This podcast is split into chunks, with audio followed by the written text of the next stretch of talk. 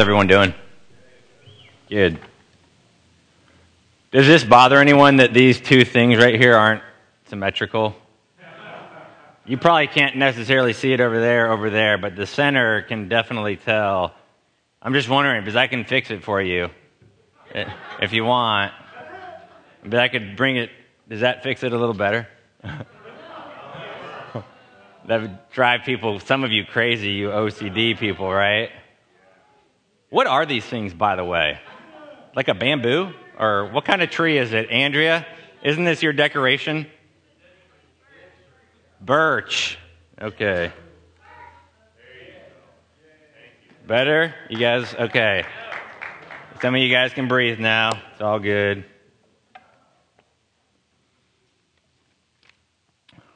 All right.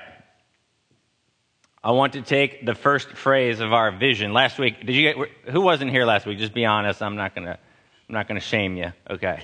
I see those hands. You need to, you need to really go back and listen to last week if you didn't catch it on the podcast, because that's kind of an overview um, of the vision for liberty. But then, really, I'm going to take the next few weeks and kind of go phrase by phrase through the vision. And so today, we're going to take the first phrase of our vision belong to the body of Christ and look at what exactly that means. Um, when I look at that, I see two main aspects for this part of the vision, and I'm going to speak to the first aspect today. One, I want to say um, a couple people have mentioned it. I was actually encouraged and excited when we were going through the conversion book uh, last semester, and now we're going through the, the gospel book this semester. They actually both mention um, somewhat in detail the concept of belonging. And I just want to say that I did not steal that from them, okay? um, I came up with what the Lord laid on my heart back in the beginning of kind of 2018 as I was reading and praying and studying before we read those books. But it was encouraging to me because it really confirmed um, what God's doing here at Liberty. And it encourages me when God's like weaving stuff behind the scenes and, and we don't even see that until he chooses to, to show us that. So, when we talk about the vision of liberty, um, none of this is applicable to us if we don't have the first part of the vision. Um, it's integral, and really, there's nothing more important because you have to belong to the body of Christ. And what do I mean by this? Is first and foremost, you have to belong to Jesus. You have to belong to Jesus. Uh, look at Romans chapter 10. There's a few key ways we belong to Jesus.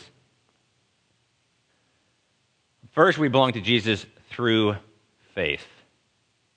Through faith. So everyone here needs to belong to Jesus, okay? That is the most important thing. If you don't have that, well, you need to get it. And that happens through faith in him. Look at what it says in Romans chapter 10. In verse 17, it says, So faith comes from hearing and hearing through the word of Christ. What's it saying? People get saved by the preaching of the gospel. And this is the normal means by which God saves people. How many of you are here that got saved from hearing the gospel? Raise your hand. Okay. Pretty much everyone's hand is raised because someone shared it. You might have heard it over the radio, you might have read it in a book, you might have had your neighbor, it might have been your mom or dad, it might have been a good friend, but someone shared in some way the good news with you. The amazing thing and the awesome thing about that is that anyone can preach the gospel. Anyone. Look back at verse 13. For everyone who calls, excuse me, for everyone who calls on the name of the Lord will be saved. How then will they call on him in whom they have not believed? And how are they to believe in him of whom they have never heard? And how are they to hear without someone preaching? And how are they to preach unless they are sent? So he's building, Paul is building this sequential um, order of questions here as it's building up. As it is written, verse 15, how beautiful are the feet of those who preach the good news but they have not all obeyed the gospel. For Isaiah says, Lord, who has believed what he has heard from us? So faith, Paul boils it down real simple here. Believe in Jesus. Believe in Jesus. And what happens? Salvation.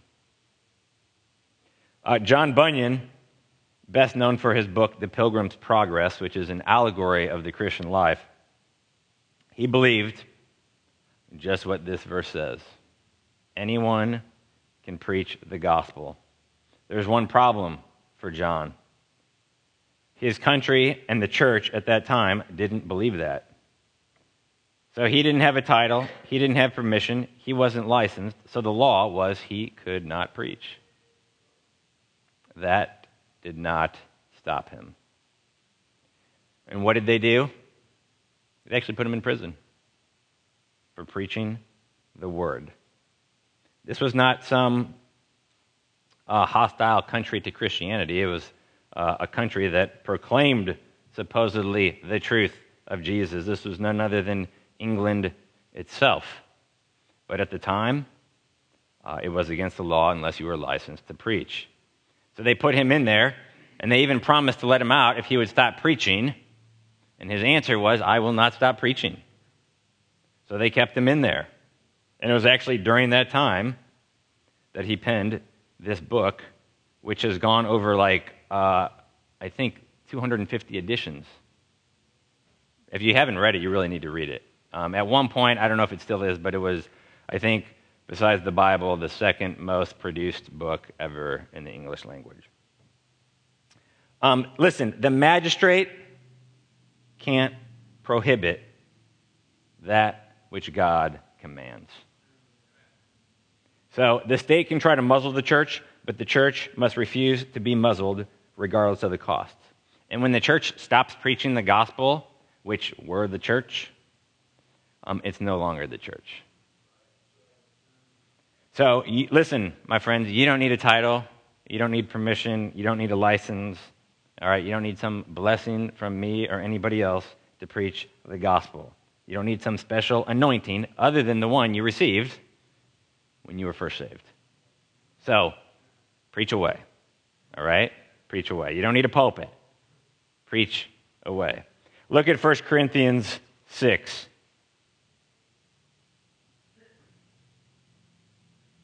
First Corinthians 6. Let's look at verse 18. Flee from sexual immorality. Every other sin a person commits is outside the body, but the sexually immoral person sins against his own body. Or do you not know that your body is a temple of the Holy Spirit within you, whom you have from God? You are not your own, for you were bought with a price. So glorify God in your body. So there was a price to pay. It was an insurmountable debt, and you couldn't pay it but Jesus paid it. He paid the price, and He purchased you. That's what it says right here. You were bought with a price, and you were in the kingdom of darkness. You guys realize that, right? In the kingdom of darkness, I've been there. It's not pretty. It is a dark place, as all of you can attest. And Jesus purchased you from that kingdom and brought you into his kingdom. His kingdom is a kingdom of life and purity and joy and hope. So you were bought. He bought you. Guess what that means? He owns you. Now, from human term, we might not like that idea. But if we're going to be bought and owned, who greater than Jesus himself to own us? Because he is a gracious and kind and loving master. Look at 2 Corinthians 1. 2 Corinthians 1. Let's start in verse 20. This is one of my favorite verses, by the way. For all the promises of God find their yes in Him. Who's the Him? Jesus. Good job. Man, you guys know your Bible a little bit. Good job. That is why it is through Him that we utter our Amen to God for his glory. And it is God who establishes us with you in Christ. So I want you to see what's going on here because there's going to be a couple us's used throughout these next couple verses. It's God who establishes us with you in Christ. So we're established in Christ, and He's anointed us. That's what I just talked about earlier, right? You have an anointing from salvation. That's the anointing. He's anointed us, and who has also put His seal on us. And it's getting better and better. Given us His Spirit in our hearts as a guarantee. Isn't that good? That is some good stuff here. Now, check this out. Um, the term seal, your version might use a little bit different word.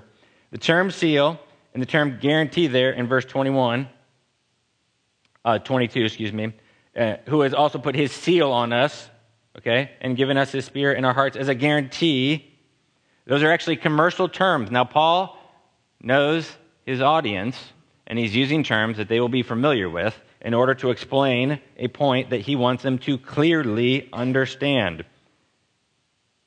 So, this first word, seal, gives the idea of um, marking someone with a seal, indicating that that something or someone belongs to someone else.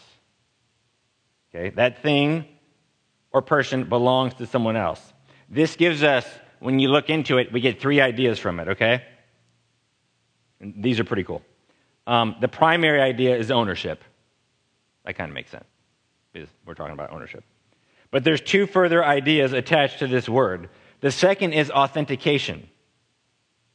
Authentication in that a person's seal was the guarantee that the goods in question were exactly what they were described to be, both in nature and quantity. So God has his seal on us. And it authenticates. Who is the one that authenticates it? God himself authenticates what? What he has done in us, in purchasing us. He authenticates us. So he has the ownership, he authenticates it. But there's also one other thing, and that's security. Security, and that with the seal, the owners pledged themselves to protect the thing so identified, thus preventing any tampering with the goods while in transit. Isn't that cool? Isn't that good? Security. So, ownership, authentication, and security. So, what is Paul saying when he says that God has sealed believers? He means that God has branded believers as his property. You are his. And he has attested, second, he's attested to the reality of their status in Christ. And then, third, he has guaranteed their protection in transit. What does that mean? Like right now, we're living on this earth. All right? We're not there yet, but we're getting there. But we're not. We are in transit, so to speak. He's guaranteed the protection in transit as his permanent and inviolable possession. Nothing's going to happen in transit. You are sealed by God you have a guarantee on you that he will carry you to the end. Friends, God does not leave any of his children behind. He does not do that. And if you're God's property, then he owns you. And guess what? He does not sell you back for anything. You are purchased. He doesn't have second thoughts. He doesn't return you if you're damaged goods. Why? Because you are damaged goods. And so am I, okay? And he didn't return us and he won't let you try and sell yourself back because you're not the owner. You can't sell what's not yours. Look at 1 Peter 2. We're going to see this in a similar way. And most of this in this verse we're about to read is really references from different sections of the Old Testament. Verse 9 But you are a chosen race, a royal priesthood, a holy nation, a people for his own possession, that you may proclaim the excellencies of him who called you out of darkness into his marvelous light. Once you were not a people, but now you are God's people. Once you had not received mercy, but now you have received mercy. So you are a people for his own possession. He is the owner. You are God's people. Do you understand? Do you understand that you belong to Jesus? Do you understand that the Father has claimed you as his own? Look at Isaiah 43. We get this beautiful passage in Isaiah.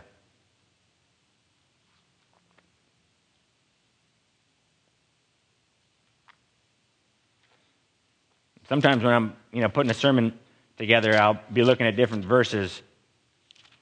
And sometimes I just come across passages and I have to read them like three or four times because they're just, it's just, I don't know, so amazing. It blows me away. And this was one of them. Isaiah 43, verse 1. But now says the Lord, He who created you, O Jacob, He who formed you, O Israel, fear not, for I have redeemed you. I have called you by name. You are mine. When you pass through the waters, I will be with you, and through the rivers, they shall not overwhelm you. When you walk through the fire, you shall not be burned, and the flame shall not consume you. For I am the Lord your God, the Holy One of Israel, your Savior. What's he promising to us? What's he promising to us? That he will be with us every step of the way. He will walk with us. I mean, think of these promises here. And all the promises that we just read from 2 Corinthians of God are yes in Jesus. When you pass through the waters, I will be with you. And through the rivers, they shall not overwhelm you. And when you walk through the fire, you shall not be burned, and the flame shall not consume you. I'm going to protect you every step of the way. Nothing's going to conquer you, nothing's going to take you down. I will be with you. Those are promises. This is why it's important for us to trust the one who owns us. This is why it's important for us to trust in Jesus. Belonging to him comes through faith in him. What did Jesus say, though? In Matthew 24, he says, For many will come in my name, saying, I am the Christ, and they will lead many astray. See, if you get Christ wrong, though, here's the thing. If you get Christ wrong, you get the gospel wrong. The Mormons have Christ wrong, and they have the gospel wrong. The Jehovah Witnesses have Christ wrong, and they have the gospel wrong. And if you don't understand who Jesus is and have a biblical understanding of what he did on the cross, you will have the wrong Jesus and you'll have the wrong gospel. And guess what? You won't be saved. The doctrine of Christ has been twisted and distorted for thousands of years. Even the early church, uh, when you think about it, a lot of the New Testament letters, he's actually correcting wrong theology. So, Paul, Peter, John, others in their epistles, they correct people's Christology. Think of Colossians. They correct people's soteriology. Okay, Christology is the study of Christ, soteriology, the study of salvation. So you have to have the right Jesus. You have to have the right Jesus. This means the word is foundational. Every distortion of Jesus begins with the distortion of the Word of God or a laying aside of the Word of God. Okay, the, the Jehovah Witnesses, they have their own translation. It's quite twisted. I mean, here's the beautiful thing, friends. When you know the scriptures and when you study them, they will only confirm to you over and over again the veracity of what there lies in. Okay? So the Jehovah Witnesses, they come out with their own translation. It's so messed up in some places. It's like, what was what were they thinking? Well, they were thinking they wanted to twist the word of God to suit their own desires. And some of these passages, um, I mean, you can go back to the original Greek. It's not like that, that stuff is hidden and gone and, and faded away and all burned down or something. You can go back and look. Now, maybe you particularly can't if you don't know Greek, but you can go to people who have and see what they have to say. And it just blows my mind sometimes. And I've talked with Jehovah Witnesses about this, um, and they don't know Greek, unfortunately. Um, but if they did, they could see so clearly the errors in their translation. Um, when I first got saved, sometimes I was like, oh man, I'm kind of concerned. Like, the more I learn, maybe like I'll actually stumble across some type of, of truth that will, that will be such a big dent in Christianity, it'll shatter my faith. Um, but the opposite has happened. Okay? The more I've learned about the Word, the more I've studied it, the more I've studied these other things, it's only shown me how much more the Word is true, how much more what there lies in is accurate and completely true, that it is inerrant. Um, what about the Mormons? I mean, they say the Bible is the Word of God, right? But they got a little caveat there, right? Is whenever you make a valid point to them, and if you're debating with them or, or talking with them, they simply say the verse or the passage was mistranslated. Well, that's convenient. Additionally, um, what do Mormons hand out to people? The Book of Mormon. You ever been handed a Bible by a Mormon? I haven't. Um, so, what's more important to them? The Book of Mormon. Now, they might verbally say they're on the same plane, but if you get past that, uh, the Book of Mormon is held in much higher esteem. That's what they are reading in their quiet times. Um, it is not the Word. They know a few passages in the Word because they know that's, if they want to convince our American Christian culture, that's what they have to be versed in. If you can get Mormons or Jehovah Witnesses um, into passages that they're not familiar with, um, you can graciously clean their clock. Graciously, of course. in love. but seriously, um, if you guys know the word, none of you should be concerned with ever encountering a Jehovah Witness or a Mormon. If you know the word, that should not be a concern. Um, just keep bringing them back to the word. That is the key. Okay, um, and focus on the, the majors. I mean, they're they're off on so many things. It's like literally books have been written. Okay, and I've read those books. But but focus on the major things. Okay, keep the major things before them. Because really, you're not trying to win a debate when you talk with anybody of any religion or non-religion. You're really trying to win a soul, and you need to keep that in mind when you're talking to these people because you can win the debate um, and lose the soul. Okay? So you're really, they got souls on the line when you're talking with people. You want to keep that in mind. Uh, it's not about if you walk away feeling all awesome and great about yourself because you, you shined, um, all about you, um, but because you were able to give them the truth. I try to give them, you want to give them, they need to hear the gospel. You can show them everything that's wrong about their religion, but if you haven't given them the gospel, then you haven't given them an opportunity to believe. So, in your conversations with them, you need to work in the gospel. Think of Psalm 119. What, it, what does it say in verse 105? Your word, O Lord, is a lamp unto my feet. Unto my feet. Look at Galatians for a second. Galatians chapter 1. Verse 6. It says, I'm astonished that you are so quickly desert, deserting him who called you in the grace of Christ and are turning to a different gospel. Not that there is another one, but there are some who trouble you and want to distort the gospel of Christ. But even if we or an angel from heaven should preach to you a gospel contrary to the one we preach to you, let him be accursed. Paul's saying it is so bad, it is so heinous to distort the gospel. It is so heinous to mess with Scripture and make it say something that it doesn't. It is so horrible to give a false gospel that even if an angel distorts the gospel, the angel is condemned. That word there in the Greek, let him be accursed, that's anathema, the worst possible curse. The angel himself is condemned. Look at 2 Timothy chapter 3. I know we're looking at some different verses, so I'll give you guys a break here in a second, okay?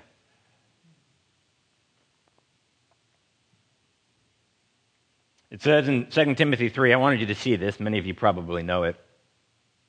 Verse 16 All scripture is breathed out by God and profitable for teaching, for reproof, for correction, and for training in righteousness, that the man of God may be complete, equipped for every good work. All right? The whole of Scripture is from God Himself. You, you guys, this goes back a ways. Um, you guys remember the Jesus seminar? Goes back like 15, 20 years. Probably like the most liberal group to ever be convened. Um, and they basically went through primarily the Gospels and tried to figure out what did Jesus exactly say, what did he maybe say, what did he probably didn't say, and what didn't he say. Okay? Um, with their intent, obviously, to tear apart the scriptures. It was a big joke. Um, and they even kind of came out with their own little Bible with different colors so you could see what he did say, maybe said, probably said, didn't say, so on and so forth.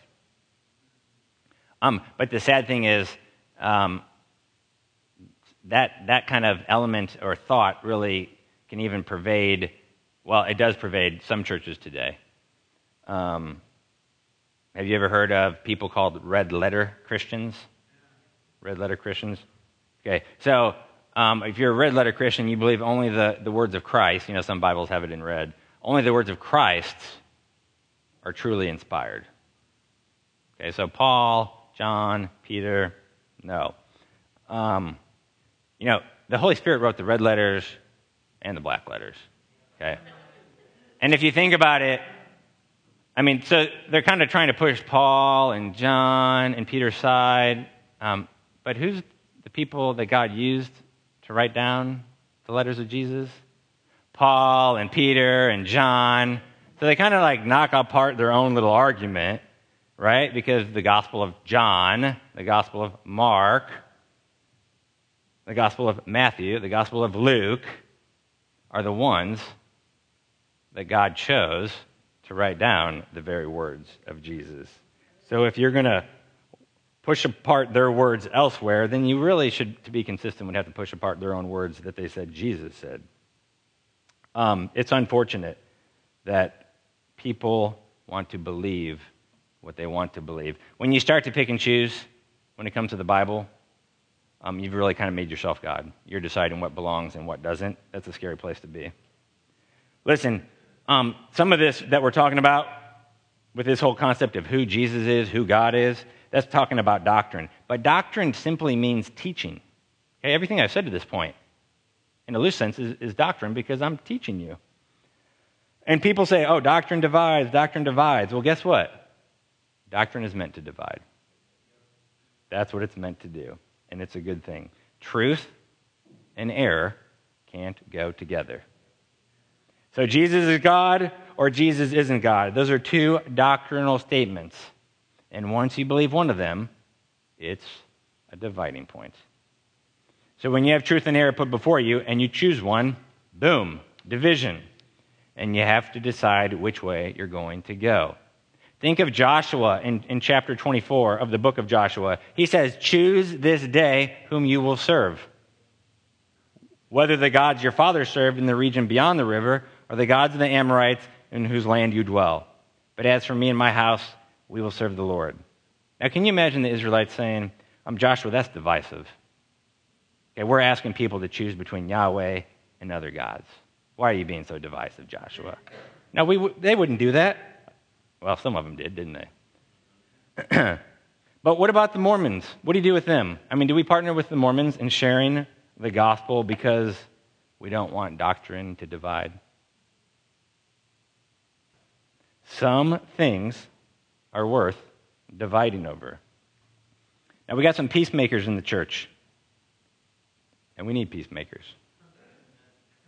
Matthew 5 9 says, Blessed are the peacemakers, for they shall be called sons of God. But don't confuse being a peacemaker with being a peace faker. Because some peacemakers will go to extremes to ensure there is peace, even while making major compromises. Listen, you can't compromise truth for the sake of peace. If you do, you don't really have true peace. There is truth in the church. There is truth in the church. And this idea of being a peacemaker, it's true here. It needs to be true here. It has to be true in our homes as well. Constantine, one of the early um, emperors, he wanted peace in the church, just like he had in his entire empire. So he convened the council at Nicaea in 325 AD. And the council was convened to settle the debate over the teaching of a pastor named Arius, who was teaching Jesus was just a man and not God. And at that council, in attendance, was a young deacon, Athanasius. He was young and inexperienced. 300 bishops from all over the Roman Empire came to the council. And the debate came down to one small letter. The Orthodox bishops wanted to say that Christ and the Father are of the same substance. Arius and his followers, known as Arians, offered a compromise. Instead of the same substance, they wanted to say of similar substance. And literally, the difference is one letter in the Greek homoousian versus homoiousian. Same versus similar. Well, Arius was excommunicated and lost his status as a church teacher. But here's what happened he gained visibility from the council because his opinion was heard and he was able to defend it. And he gained sympathy as an underdog because everyone loves an underdog. And Arius didn't run away, he grew more and more vocal. And he learned to refine his language so he sounded as orthodox as possible, and he downplayed the differences between him and the orthodox teachers as if the differences were really no big deal. Just a side note for a minute the Mormons and the Jehovah Witnesses playbook comes from Arius. In fact, their theology, at least the Jehovah Witnesses does, make the language as similar as possible. Make it sound like you pretty much agree, and there really is no disagreement. So Arius portrayed his opponents as uncharitable and unloving, unwilling to accept Arius for who he was. Sound familiar? Well, the emperor, still not seeing the importance of the issue, grew impatient and he declared amnesty for all the Arian leaders and used his position as emperor to put pressure on faithful bishops to recognize the amnesty. And one person out of them all stood strong and opposed Arius. And it was that young deacon who was now the bishop of Alexandria, Athanasius. What was the result? At one point, the emperor forced Athanasius into exile, since Athanasius was unwilling to compromise with Arius. Opposition against Arius grew more and more silent. And 10 years after the Nicene Council, most people sympathized with Arius, and there was a campaign to receive him back in the church. For decades after the Nicene Council, many sadly affirmed the doctrine of Arius. Others who didn't necessarily affirm his teaching were content to make peace with those who did, but not Athanasius. He did not relent.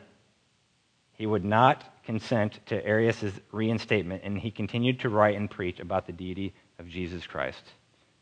Some suggested to Athanasius that the whole world was against him in his uncompromising stance. And his famous response in Latin was Athanasius contra mundum. Then Athanasius is against the world. And over the course of his life, he was exiled five different times by various emperors that leaned towards Arian beliefs. But today, we stand here and affirm the truthfulness of the Trinity and the deity of Christ. And Christianity remains orthodox because, in part, this man was willing to stand when it was unpopular to stand. Athanasius against the world. So he took a stand where it was needed most and when it was needed most. Listen, so many people out there are twisting God's word and saying things about God that simply aren't true. Prosperity teachers, word of faith teachers. Listen, God is so amazing and so awesome and so beautiful. We do not have to th- say things about God that aren't true to try to make him better. I mean, think about it. We don't have to try to make up intricate details about God that in some way try to beautify him more than he already is, or in some way try to make him more amazing than he already is. And we don't have to try to say something else but the truth about Jesus, because the truth about Jesus is beautiful. And the truth about the Father is beautiful. And the truth about the Holy Spirit is beautiful. And the truth is so beautiful, we don't have to add anything to it. Error is what is ugly. It is profane. It is disgusting. And I think sometimes we have to be careful because, and I have been guilty of it myself, We say, well, I wish this particular truth about God's word or about his character um, wasn't true, but I still believe it. Because think about it when we say that about some doctrine, we're really questioning God's goodness and justice in the matter. And we're putting ourselves in a position of judging God. As C.S. Lewis put it, we put God in the dock, or basically on the witness stand to be questioned. So we should be truth seekers. Listen, sometimes people indicate to me that doctrine is boring. Folks, I don't know what you're reading. I mean, apparently you're not reading the well written books uh, that I read because true doctrine, rightly explained, will blow your mind away. Okay? You'll be on your face, praising the Lord or crying or both. Okay? Now, I got books that will put you right to sleep, okay? and they wear me out just looking at them, okay? But I got books on doctrine that will have you bursting for joy in your heart for how good God is. Biblical doctrine isn't boring. All right, and the more I study the Bible, the more I'm convinced how powerful the Word of God is and how powerful and awesome and amazing God is Himself. Listen, um, as we are in the Word, we clearly see who we are and whose we are. And we are Christ's. We belong first and foremost to Jesus. Remember what Isaiah prophesied about him. Just listen to this. Don't turn there, but just listen. It's in Isaiah. For to us a child is born, to us a son is given, and the government shall be upon his shoulder, and his name shall be called Wonderful Counselor, Mighty God, Everlasting Father, Prince of Peace. Of the increase of his government and of peace there will be no end. On the throne of David and over his kingdom, to establish it and to uphold it with justice and with righteousness from this time forth and forevermore. The zeal of the Lord of hosts will do this. Now, I want to encourage you as we wrap up here. I'm gonna, I'll have the worship team coming up right now. Um, the Lord's put it on my heart that some of us, we're beginning 2019. It's January. Oh, it's February. Man. Okay. Scratch that. No, I'm kidding. the Lord still put it on my heart. Here we are in February 3rd, that some of us need to repent and be restored to the Lord. You need to return to Jesus because he is your first love. And some of us have forgotten our first love. And it's an opportunity. You don't need to make a resolution, you need a restoration and repentance. But it's an opportunity to get right with the Lord. So, the worship team is going to play um, a song or two. If you want prayer, I'm going to I'm going to be over here and you can come over here and I can pray with you. But if you don't want prayer, but you just want to come forward and get right with the Lord, then it can just be you and Him. And you can do that during our time of worship. But I encourage you to do it. Do it as an, an act of you getting right with the Lord if you need to do that. Don't, don't let your pride hold you back from coming forward. Let's pray. Thank you, Father, that we are yours. That we belong to you, that you bought us, you paid for us, you sent your son to pay the ultimate price. And you are so good. You are such a good father. Every human father pales in comparison to you.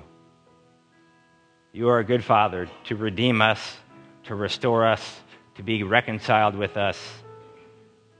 So I pray, Lord, you'd give us tender hearts now. And whoever here might need to come forward, Lord, as a sign of their repentance, Lord, wanting to get right with you. Maybe it's something big, maybe it's something small. You know our hearts, God. That they would do so. And we thank you, Lord, that we don't have to make things up about you to make you any more beautiful than you are because you are the best. You are the best. And your word is truth.